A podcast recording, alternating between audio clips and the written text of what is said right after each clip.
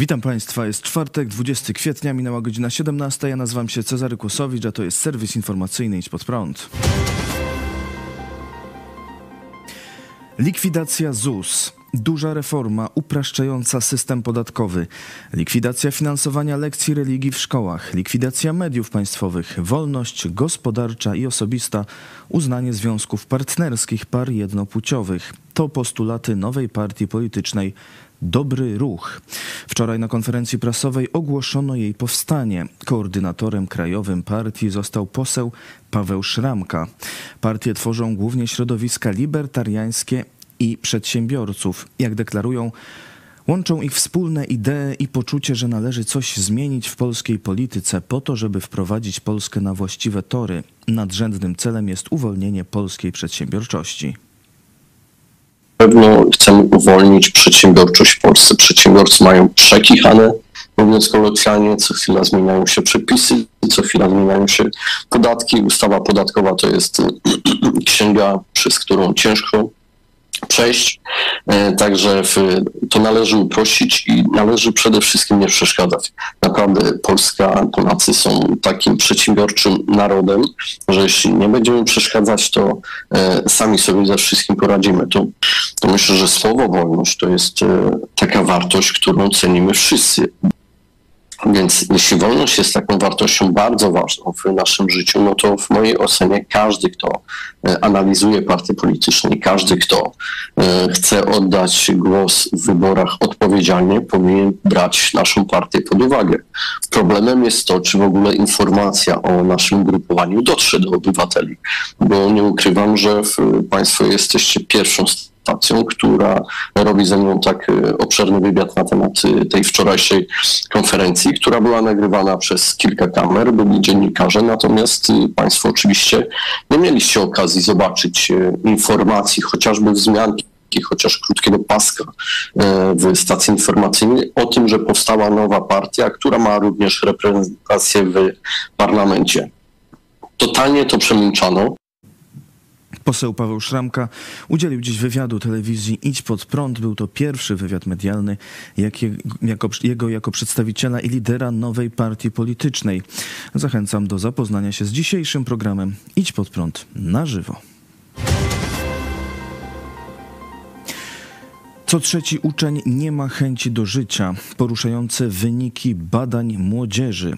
Raport Młode Głowy Otwarcie o zdrowiu psychicznym przygotowany przez Fundację Martyny Wojciechowskiej Unaweza pokazuje przerażający stan psychiczny młodych ludzi w Polsce.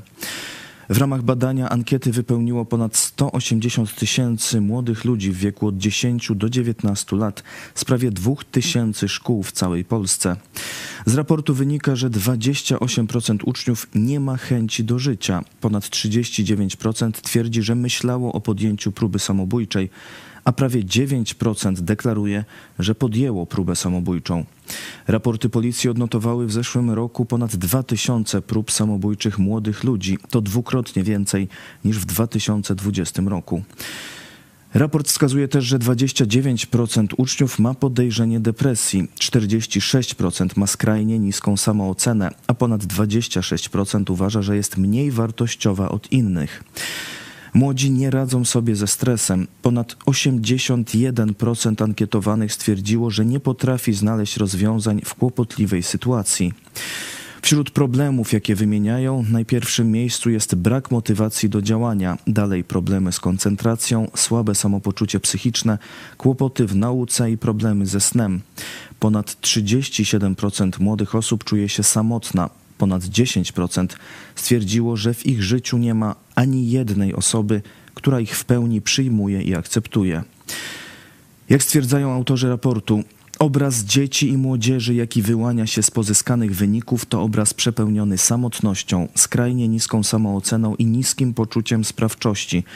Roboczo nazwaliśmy ten stan triadą kryzysu psychicznego dzieci i młodzieży, która przyczynia się między innymi do dramatycznego wzrostu myśli samobójczych wśród młodych ludzi, zachowań samobójczych i podejmowanych zamachów samobójczych. W dużym uproszczeniu dzieci w kryzysie psychicznym to dzieci przekonane o tym, że nic nie znaczą, niczego nie potrafią i dla nikogo nie są ważne. Obraz ten dopełnia niski poziom zaufania społecznego młodych, brak wiary w skuteczność profesjonalnej pomocy czy wsparcia społecznego i skala doświadczanej przemocy rówieśniczej, domowej oraz doświadczania hejtu.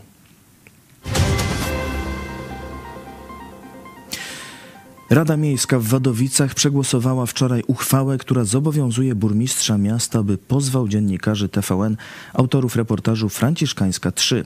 Projekt uchwały o zachowaniu dobrej pamięci o Wadowiczaninie świętym Janie Pawle II złożyli radni z PiSu i burmistrz Wadowic Bartosz Kaliński, także związany z partią rządzącą. Karol Wojtyła, późniejszy papież Jan Paweł II, urodził się i wychował w Wadowicach, dlatego miasto zawdzięcza mu sławę i jest z nim ściśle kojarzone. Reportaż Marcina Gutowskiego pokazuje informacje o tym, że Karol Wojtyła wiedział o kilku księżach dopuszczających się pedofilii i ukrywał ich zbrodnie. Radni Wadowic związani z pisem postanowili, by pozwać za to dziennikarzy.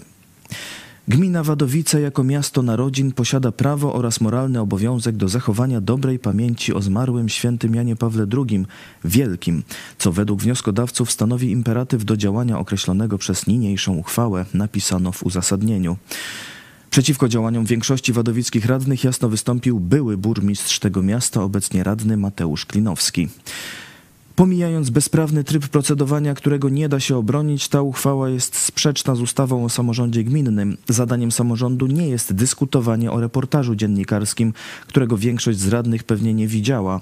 Państwo dziś łącznie z Bartoszem Kalińskim, aktualnym burmistrzem Wadowic, podpisujecie się pod tym, by ścigać dziennikarzy. Nie wiem, czy zdajecie sobie sprawę, że w Konstytucji zagwarantowane są wolność prasy i słowa. Ośmieszacie nas, łamiąc standardy i chcąc ścigać dziennikarzy, ocenił radny Mateusz Klinowski, zaznaczając, że takie działania to zejście do poziomu Białorusi i komunistycznych Chin. W Niemczech strajki i protesty utrudnią podróże i transport. Na jutro zaplanowany jest strajk związków zawodowych niemieckiej kolei, a także na lotniskach. Sparaliżowanie ruchu w Berlinie zapowiedzieli też aktywiści klimatyczni, tak zwanego ostatniego pokolenia. Strajki pracowników kolei organizowane są przez Związek Zawodowy EVG. Pociągi nie będą jeździć jutro od godziny trzeciej nad ranem do co najmniej godziny 11. Później ruch na kolei ma zostać wznowiony, jednak problemy wywołane czasowym zatrzymaniem pociągów mają być odczuwalne także później. Strajki Związku Zawodowego Verdi na lotniskach w Kolonii, Bonn, Düsseldorfie i Hamburgu mają trwać cały dzień. Wiele lotów będzie opóźnionych lub odwołanych. Aktywiści klimatyczni planują natomiast sparaliżować ulice Berlina. Zapowiadana jest akcja polegająca na przyklejaniu się do asfaltu w miejscach kluczowych pod względem komunikacji. W blokadzie miasta ma wziąć udział nawet 800 osób.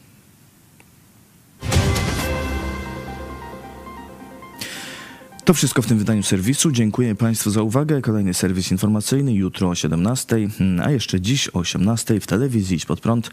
Szwedzki wóz strażacki. Co robi w Polsce? Zapraszam. Do zobaczenia.